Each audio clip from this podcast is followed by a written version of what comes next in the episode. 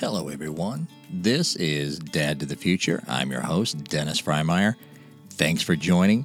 Today, I'm going to share a story that I shared yesterday on my TikTok and Instagram. So if you follow me there, you may have seen it there.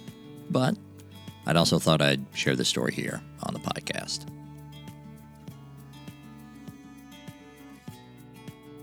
When you're having a heart to heart with your kids, it's important to make sure you're on the same page and that you're actually talking about the same thing.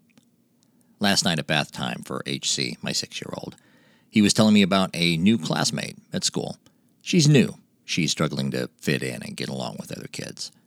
As part of that, I guess she told my son that she doesn't like our country and she doesn't like Jesus. This greatly disturbed my son.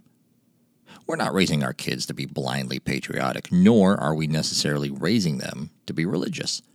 But we're in the public school system in Southern Illinois, so some of that is bound to wear off on them.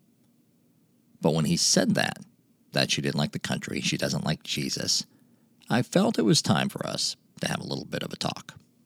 I said, you know, one of the great things about our country is that it is okay to not like our country and to be able to say that especially because it sounds like this girl has moved here from another country recently. I said, you know, it's okay to say that. It's fine. As far as Jesus goes, it's okay to not like Jesus. I'm not sure I believe in Jesus. I said, I'm pretty sure your mom doesn't believe in Jesus. Again, this greatly disturbs my son because no, no, no, no. Mom likes Jesus. Mom believes in Jesus, he says. I wasn't sure about that, but I let that roll off. We get to the end of the conversation and come to realize a couple of things. One, when he said that the girl doesn't like our country, what she meant was that she doesn't like the town, this town that she has just moved to. And her old country was Las Vegas. And my son didn't say that she doesn't like Jesus he said that she doesn't like Cheez Its.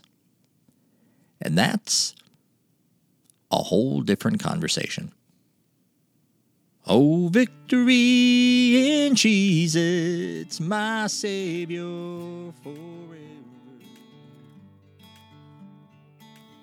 That's our show. Again, thank you so much for listening. Like I said in the last episode, I'm just getting started here. I'm not quite sure what this show is going to be yet, but I appreciate you listening. Would love your support in the future.